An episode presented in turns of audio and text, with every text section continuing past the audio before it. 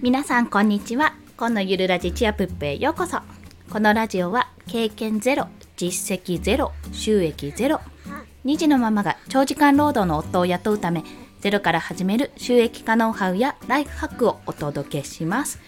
はい。これ実は2度目の収録でございまして、ま、このマイクなら息子の泣き声は入らないかなって思ってそのまま収録を進めていたら超入ってたんですよね泣き声。さすがにギャーって泣いてる声を BGM にして配信するのはいかがなものかと思いましてただいま息子を抱いてゆらゆらゆらゆら揺れながら立ちながら配信をしております。座っていいかな。座ったら泣くかもしれないんですがちょっと息子のふがふが音を含まれますがどうぞご了承ください。はい。ということで今日のテーマをお話しします。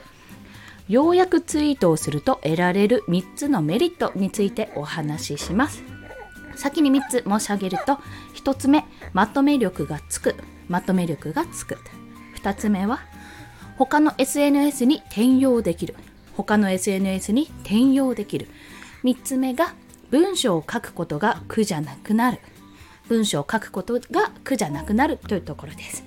この3つについて1つずつ解説していきますね。あのね、結構ね、あの中腰で抱っこしながら揺れてるので、あの多少息が荒いかもしれないんですが、ご了承ください。申し訳ないです。ということで、1つ目のまとめ力がつくというところなんですが、まあ、そもそもですね、要約ツイートって何か、まあ、いわゆるまとめツイートなんですけども、例えばこれはニュース記事や、あと自分で聞いたVoicy のね、チャンネルだったり、音声配信のチャンネルだったり、あとは私の場合は、イケハヤさんの無料メルマガにあの登録というか購読してるんですけどもそれの内容をざっくりまとめたりとかですねそういったことに使っています。でこれが何がいいかというと基本的に私はその内容を3つのポイントに絞って要約してツイートしてるんですけどもこの要約することで、まあ、これを繰り返すことで自分のまとめ力がつくんですよね。まずその記事を読んで自分の心に残ったこともしくはその記事を3つのポイントで大まかに説明するとどういったことかっていうところを、まあ、まとめるんですよ。まあ、それって何かというといわゆる見出しですよね。その記事に対する見出しのようなものなのでそれを見ただけでああなるほどこんなことが書いてあるんだな。で詳しく見たい人はリンク先にどうぞっていうような形で誘導できるんですよ。でこれをすることで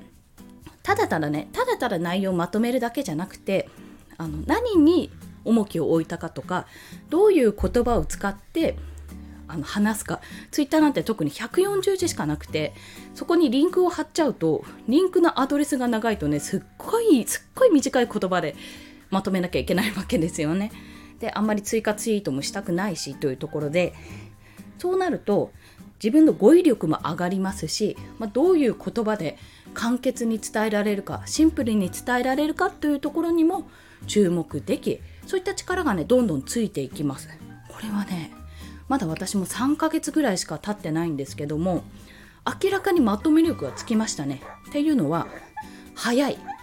時間が早くなりました。であんまり考えなくなりました、まあ、これはいかがなものかと思うんですけども実際に伝わってるというかこれありがとうございます分かりやすくまとめていただいてみたいなことをいくつかいただいたことがあるのであの悪くはないと思うんですよ。きっと。悪くはない。分かりづらいってことはもしかするとあるかもしれないんですがな少なくとも全部が全部ではないということが判明してます、まあ、ここはねまだ精進しているのでまだまだ修行中なのでよりね分かりやすくまとめていこうとは思ってるんですがこういったツイートをしているとまとめ力がつくということで非常に大きなメリットです。付随してそれに付随してあこんな風にまとめてもらってありがとうございますっていうような形であの来たりもします。その ツイッター元というか情報元のところからね。そういったこともあるのでぜひおすすめです。で2つ目が他の SNS に転用できる。あダメだ。座ると声がちっちゃくなる。他の SNS に転用できるというところ。これはですね私あのインスタを始めたんですよ実は。インスタグラムですね。で今まで見てるだけだったんですけども今回あの読書メモ読書アカウントということでインスタを始めました。でこのまとめ力が何に通ずるかというと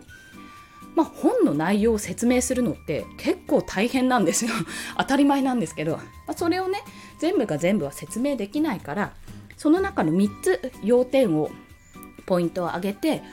そのうちの3つのポイントを1つずつ解説して気になる方はよろしければ見てみてくださいって形で流しています。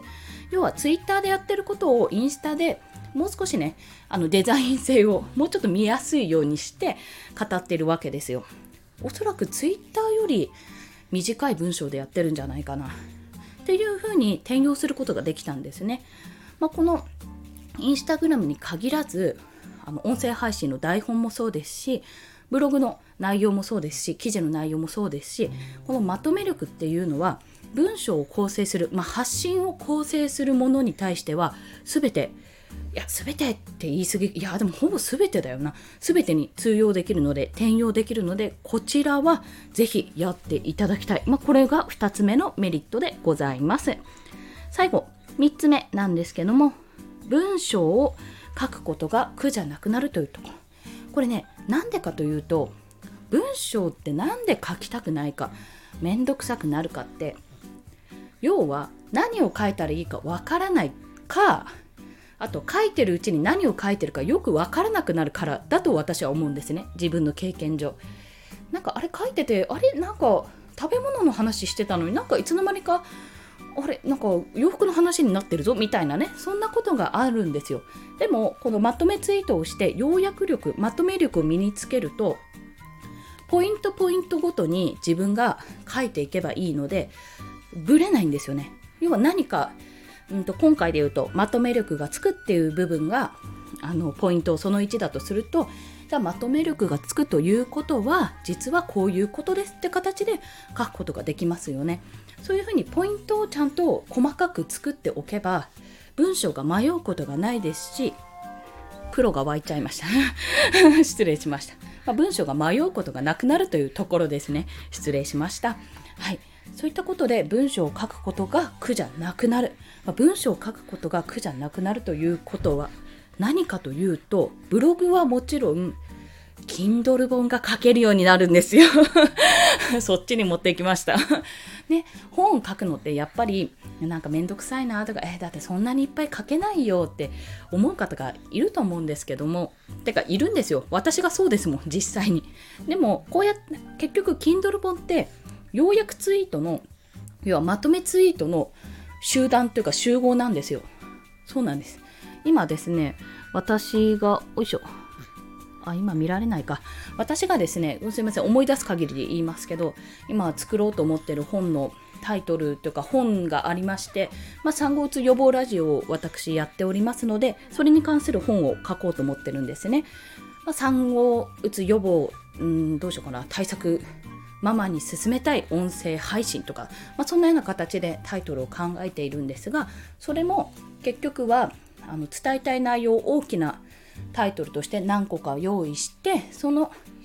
1つのタイトルに対して見出しをいくつか用意する。少なくとも3つ用意するというような形で作っております、ま要はブログをブログの記事をだいたい4つ5つぐらい書くようなイメージですね。まあそれよりは文章は多くなるとは思うんですけどもそういったイメージで書いておくとやっぱ自分がどういったことを書きたいかもよく分かりますしその込み出しというかそうですね。大見出しの下にある込み出しを作ることであこれとこれの間にもう一つこの情報を入れた方がいいなとか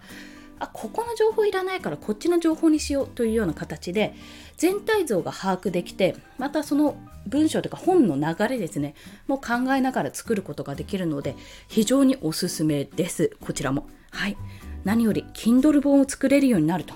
それだけで自分の商品になりますのでぜひぜひというところお試しくださいというところでございます。はい。いかがでしたでしょうか？もう一度要約ツイートをすると得られる3つのメリットをお話しすると1つ目まとめ力がつく。2つ目他の SNS に転用できる。3つ目文章を書くことが苦じゃなくなる。この3つでございます。そしてね最後に合わせて聞きたいというところなんですがこれ、えっと、私ブログでですねあのテンプレートを作るとブログ毎日更新が苦じゃなくなるよってお話をしてるんですが正直あのそこにも通ずるところがあるのでその配信を合わせて聞きたいのところにリンクを載せていきたいと思います。そしてお話の中でん？お話の中？放送の中でお話ししたように池早さんの無料メルマガもこちらもリンクをいつも貼ってるんですが貼らせていただきますね。でなぜかというとこちら1年1年限定というか1年間の無料メルマガっていう名目で初め歌っていたんですが1年経っても全てを伝えきれませんって そういうメールが来まして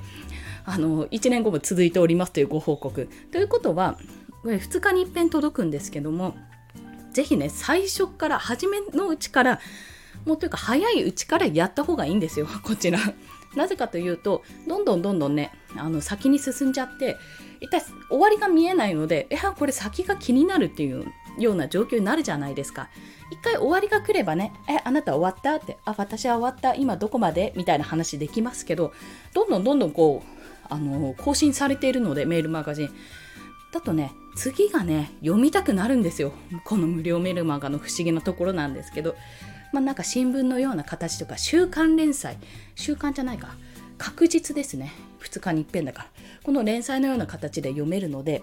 ぜひね、この楽しさを皆さんと共有したいと考えており、リンクを貼らせていただいております。はい、以上でございます。こんなことしてる間に息子がちょっと腕の中で寝だしなし寝だしたのでお風呂できたんですけどね。まあちょっとこの後の予定を考えていきたいと思います。それでは今日もお聴きくださりありがとうございました。コンでした。ではまた。